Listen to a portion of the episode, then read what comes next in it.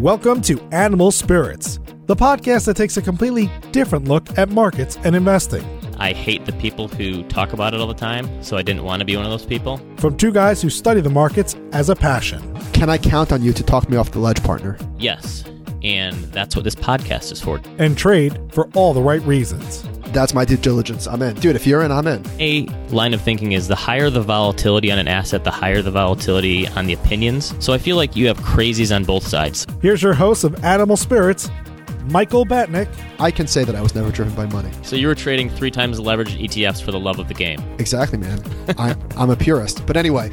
And Ben Carlson. This is true. I do not drink coffee. I've never been on Facebook. I've never done fantasy football. Oh, one last thing. Michael Batnick and Ben Carlson work for Ritholtz Wealth Management. All opinions expressed by Michael and Ben or any podcast guests are solely their own opinions and do not reflect the opinion of Ritholtz Wealth Management. This podcast is for informational purposes only and should not be relied upon for investment decisions. Clients of Ritholtz Wealth Management may maintain positions in the securities discussed in this podcast. Now, today's show. Welcome to Animal Spirits with Michael and Ben. We are recording this on Monday. Dow twenty-four thousand five hundred seventy-three o'clock. It has been a wild two-week period for stocks, Ben, so let's just get right into it. We finally hit correction territory last week, towards the end of the week, is that correct, on Friday or Thursday? I think we got there on Thursday. So the definition of a correction, I guess, as people are saying, is ten percent, and we've now gone in there. And to your point, where you, you wrote about this week, it was likely one of the fastest corrections we've ever seen from all-time highs. Yeah, let me ask you a very personal question. Hit me.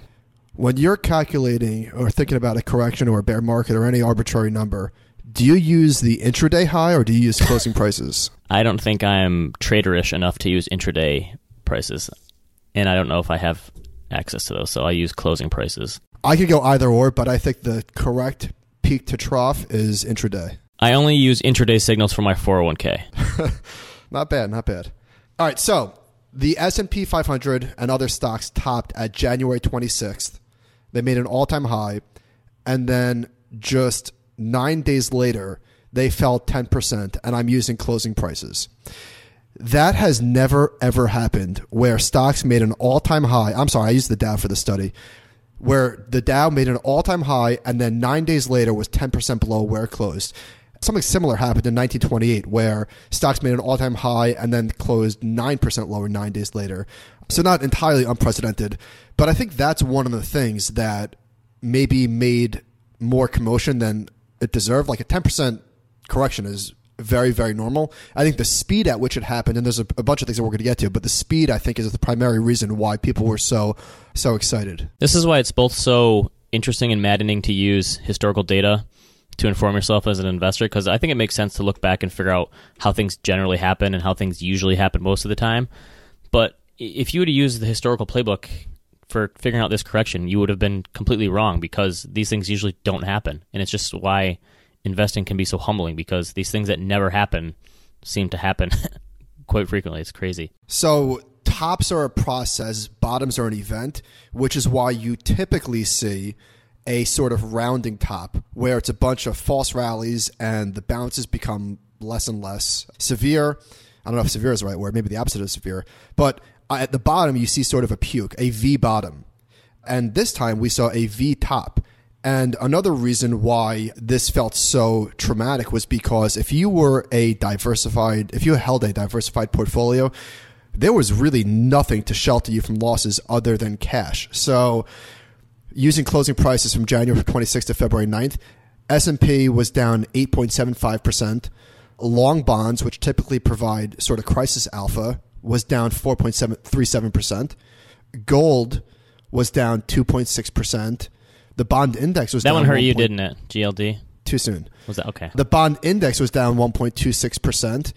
And managed futures got crushed. I see losses between eight and thirteen percent because this happened so fast. C T As got crushed, again, because the speed of this decline. There was really nowhere to hide. This is definitely one of those situations where they say the correlations all go to one and everything kind of pukes and falls at the same time, which for some people, like you said, speaking out against diversification, it might seem like, well, there's nowhere to hide. You should have just been in cash.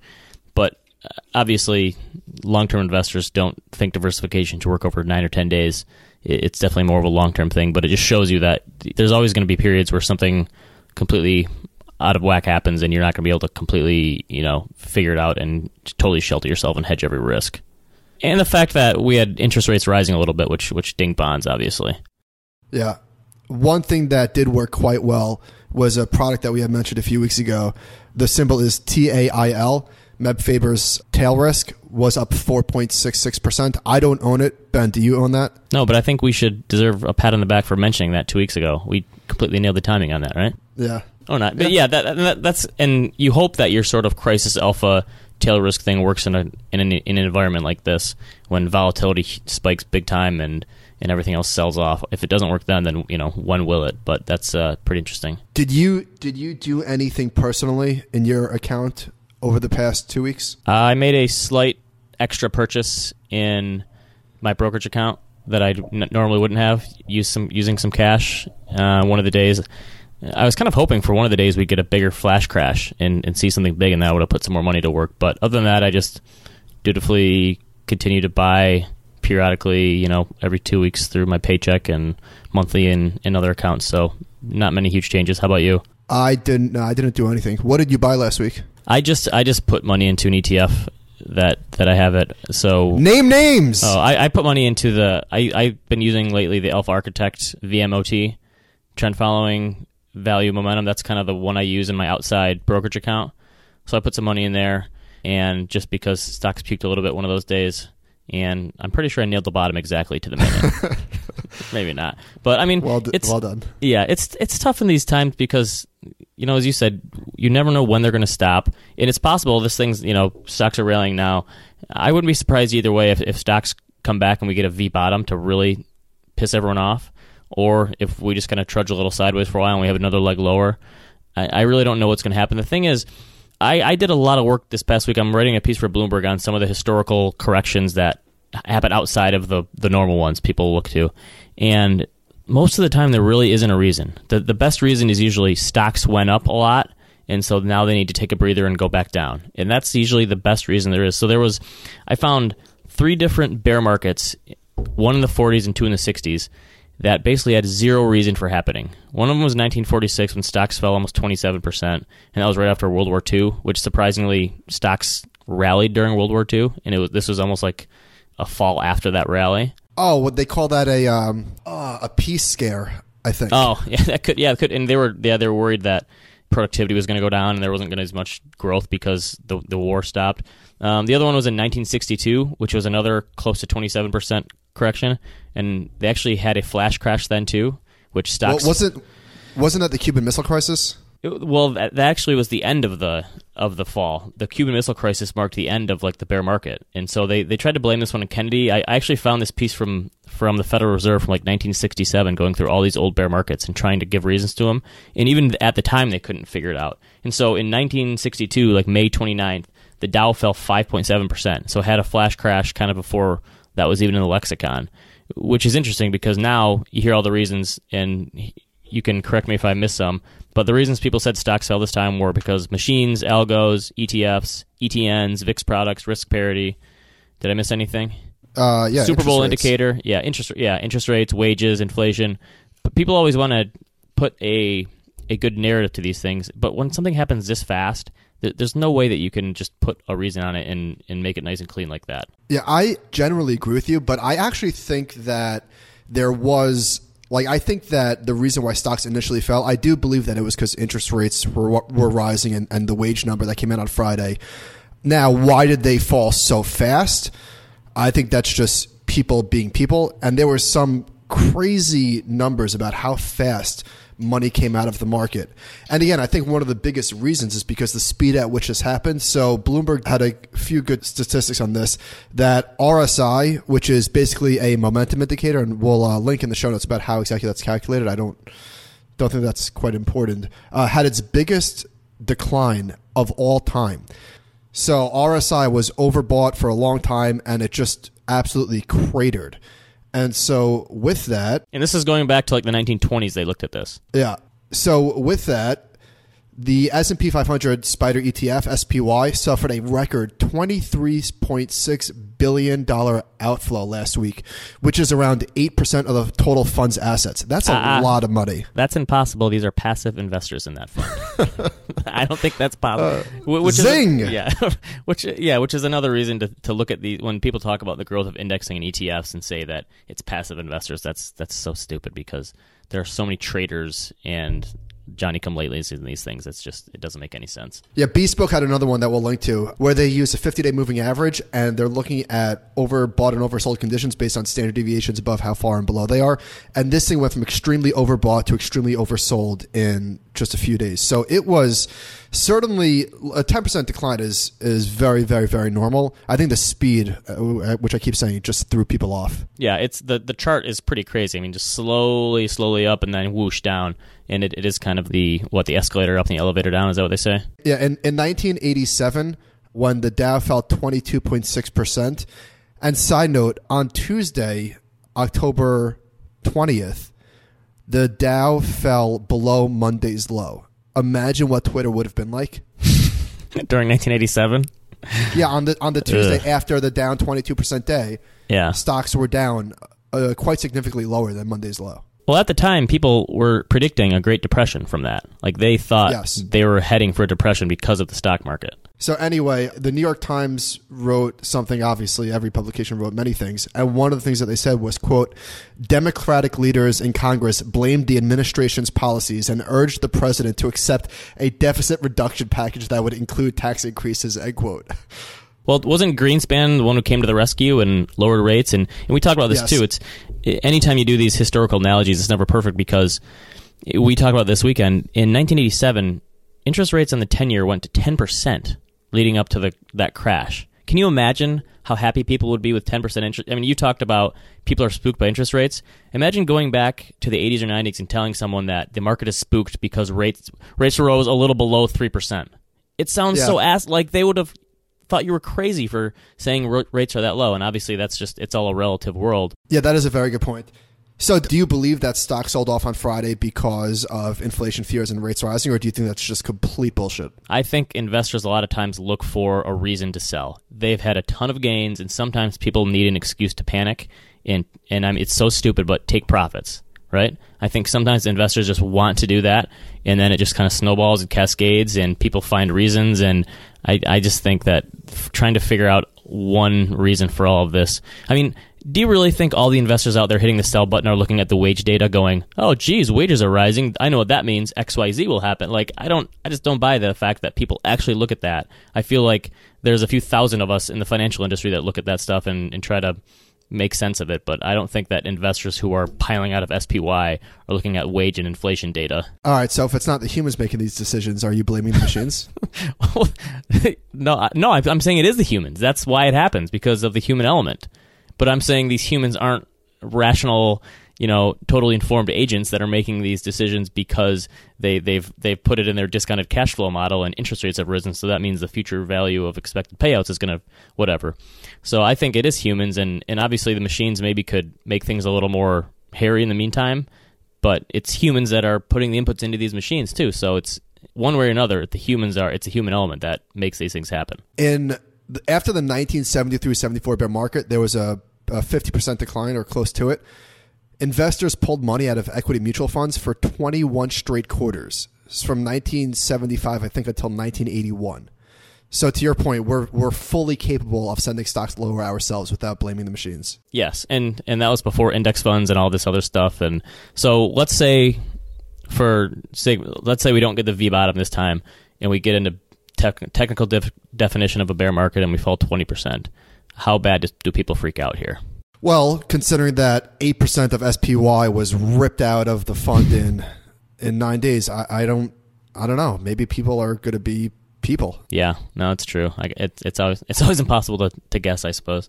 You and I are, again, not that not that what we sort of say half seriously affects how we allocate our own money, but I think that we were pretty optimistic about this correction and the future of the market. Like we were saying, we wouldn't be surprised if we see new all-time highs this year. And again, we we take what we say with a huge grain of salt. But like, this seems to be the best thing that could have happened, is that people are reminded, oh shit, this is what risk looks like. Yeah. Maybe I maybe I had too much money in stocks. Maybe I should, you know, reassess my true risk tolerance. But the fact that this correction came in the context of a massive bull market with very good economic data, and of course, we both know that the market will turn probably before the economic data, you know, shows itself. But there's no recessionary signals anywhere. Like, this is great. I would, if we have a twenty percent decline in the context of a bull market to sort of reset and, and keep people in check, that's a beautiful thing. I, I took a look for Bloomberg last week at all the bear markets and corrections going back to nineteen fifty. So anything that was a double digit, you know, or ten percent or worse.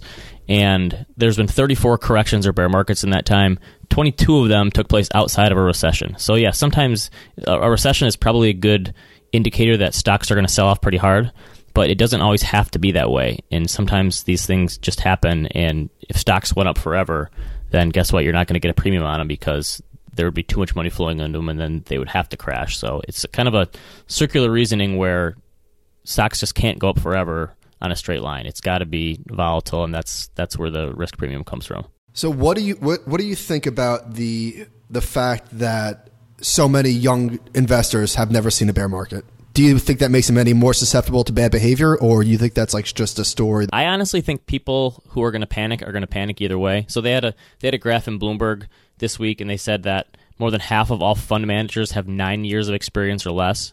And I think that we've talked about this before, but there's a huge difference between experience and expertise, because how many older people, older investors do you know that have been scarred by their previous experience in the market, whether it was inflation in the seventies or a huge bull market in the eighties and nineties or high interest rates or low interest rates or whatever it is that has shaped their views, and they can never get away from that viewpoint. So I think people who are going to panic will panic regardless of their experience in the markets. And sometimes experience is a good teacher, but a lot of times it can also be a really terrible teacher. So I don't I don't really put much stock into that. Yeah, the New York Times had an article about about millennials, and they said Mario, twenty-seven, ducked into a restroom to check his cryptocurrency and stock holdings on Monday and felt a punch to the gut, then a growing rush of anxiety and nausea. His thirty-three thousand dollars stock portfolio had plummeted by more than forty percent to nineteen thousand dollars in value before swelling back to twenty-four thousand dollars on Wednesday.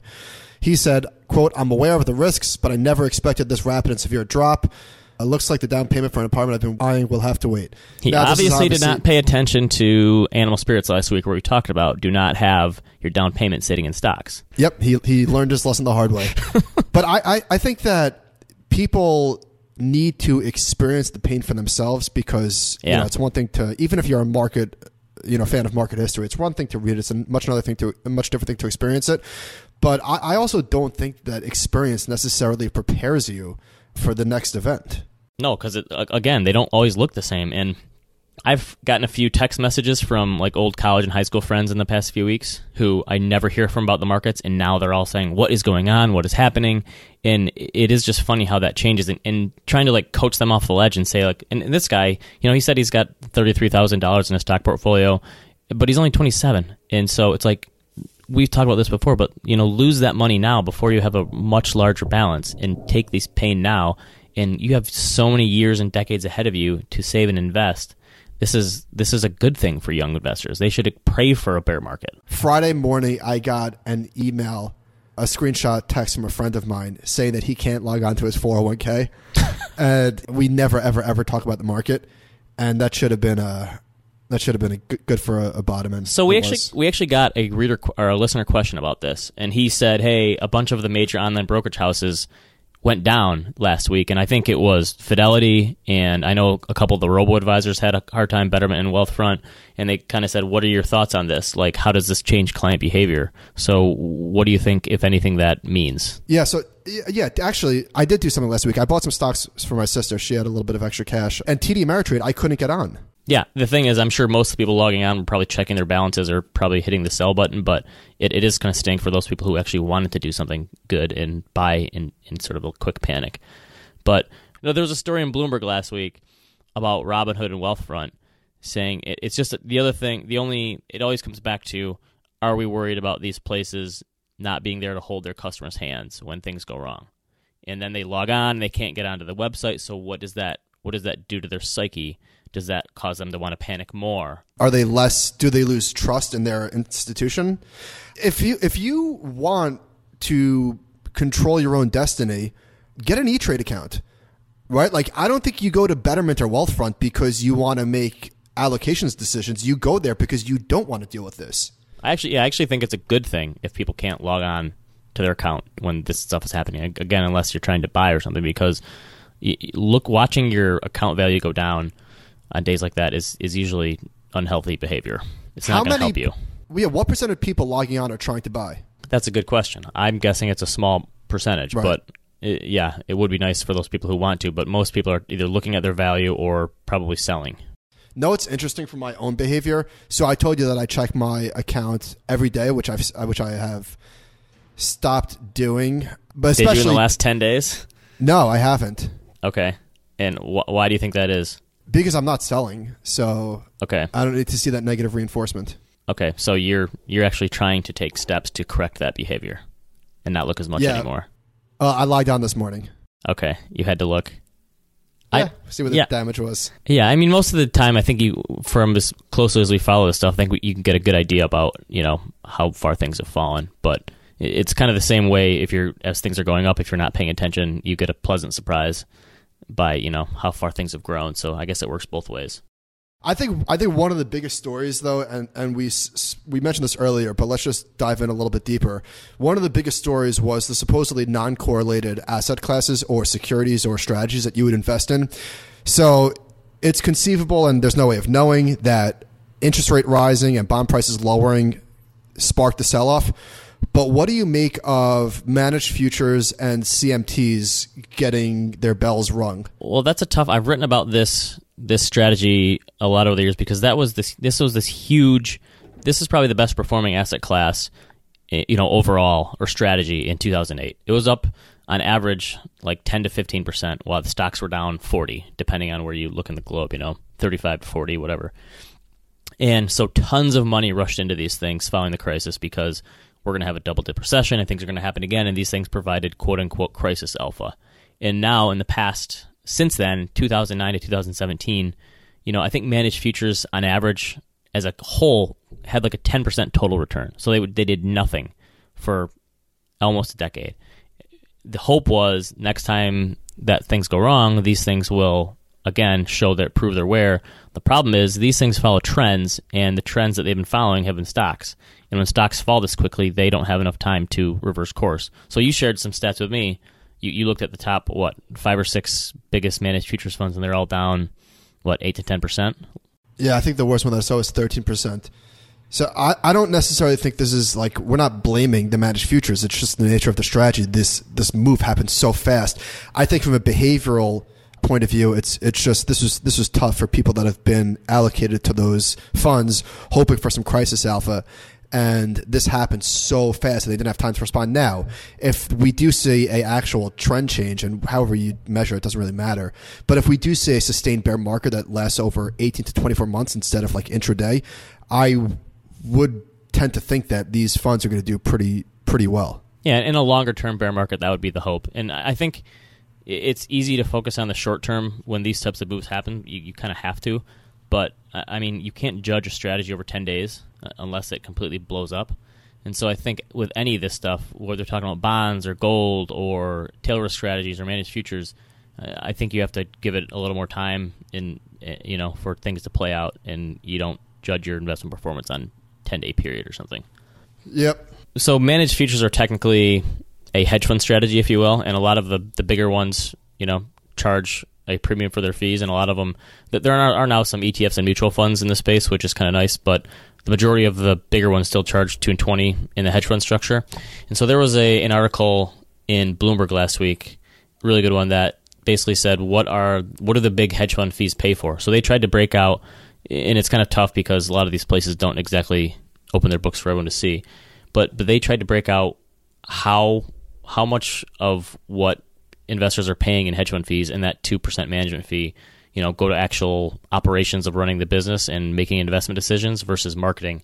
And there was actually a lawsuit by some clients against J P Morgan, and the lawyer basically said, you know, to quote him, contrary to what the clients generally believe, half the fees they're paying are not going to investment geniuses but marketing.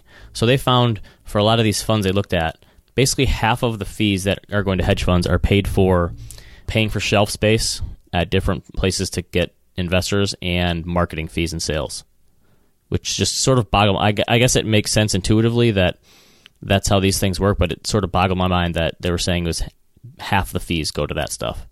Wow.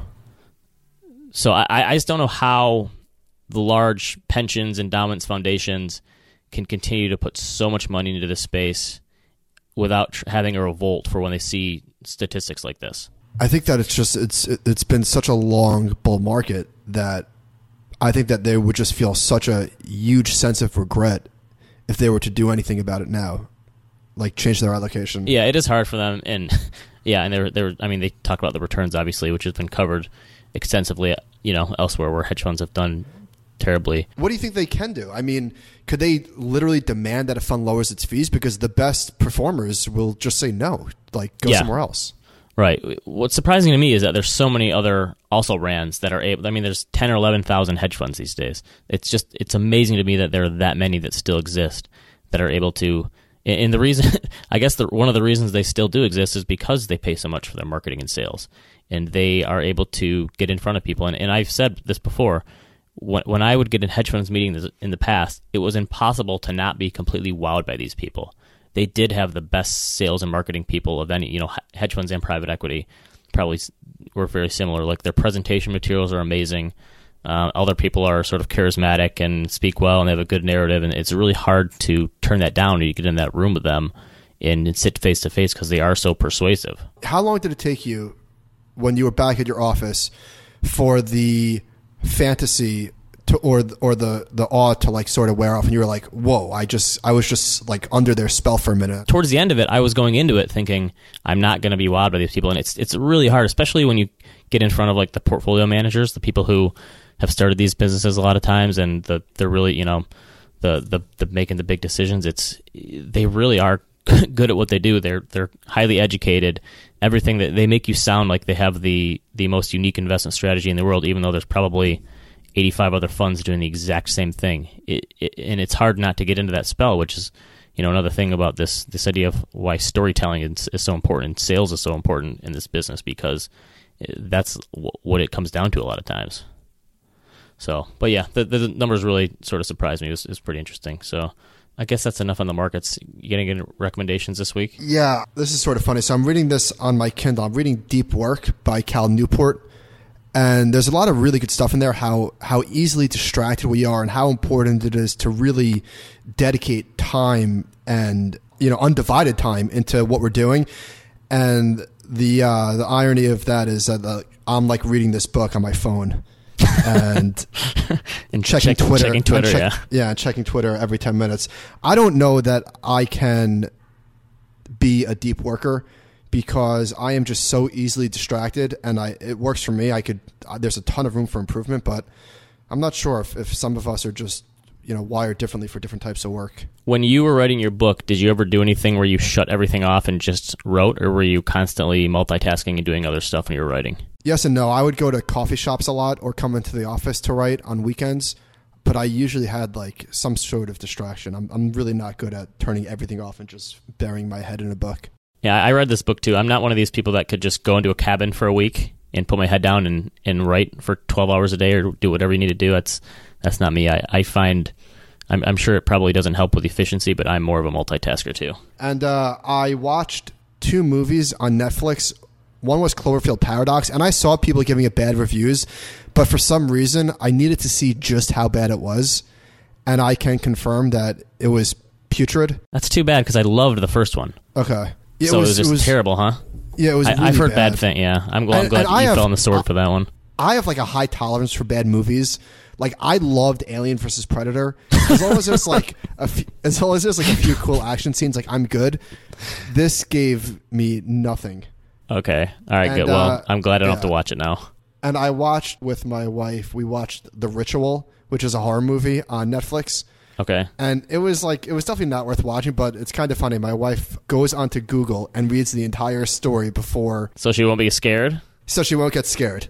Oh, okay. And we we both scare very easily, so we're like we're watching with like our hands above our eyes. It was okay. It wasn't great. It wasn't terrible.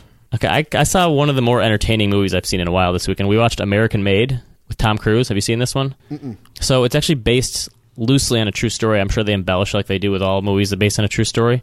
But Tom Cruise, who is in his full T C mode, I, I, I'm a huge Tom Cruise fan. Hold so. on. T C mode? Yeah, T C, Tom Cruise. No? Anyway. That... right. Do not edit that out. Yeah, of course. I, hey, I'm a big Tom Cruise fan. I don't really practice the Scientology stuff, but in the movies. So this is about a guy in like the seventies and eighties who got caught up in the basically flying back and forth uh, drugs for the drug cartel like Escobar, but he was also part-timing it, working with the C I A and dropping off guns in Latin America. It's one of these stories where it's it's hard to believe that any of it is true. It was so bonkers, and it was really entertaining. Have you ever seen the move, movie Blow with yeah, uh, Johnny Depp? Great movie. Kind of like that, but I think this was actually better, surprisingly. What? I, okay. Give it a try. I think this was like Blow, but a little better. So it was it was one of the more entertaining ones I've seen in a while, and the whole story was just bonkers to me that it actually happened, even though, again, it was probably embellished a little bit. And I've been I've been reading the book Thinking in Bets, Making Smarter Decisions When You Don't Have All the Facts by Andy Duke, who is a former professional poker player. Great book on uh, figuring out how to make better decisions and the way that she frames making decisions, and she uses poker as like the, the guidelines behind it in terms of like the idea of making bets and, and not having all the certainty. This is one of the better books I've read in a while. Her podcast with Ted Seides was really good. Yes. Uh, sp- speaking of podcasts, I don't know if you listened to Barry's interview with Jack Devine. He was like the head of the international C I A. I don't know. That's probably not a department, but something like that. He was hugely influential in the C I A, and it was really, really good. He was involved in driving the Russians out of Afghanistan and and uh, taking down Escobar. It was really good. Oh, wow. In my queue. Okay, yeah. Since I just watched the C I A movie, I will I'll listen to it this week. Good stuff. Okay, so next week, bear market or rally from here? Uh, well, we already are pretty well off the lows. Oh, man. We'll let you know next week. Yeah, sounds good. All right. Thanks, everyone, for listening.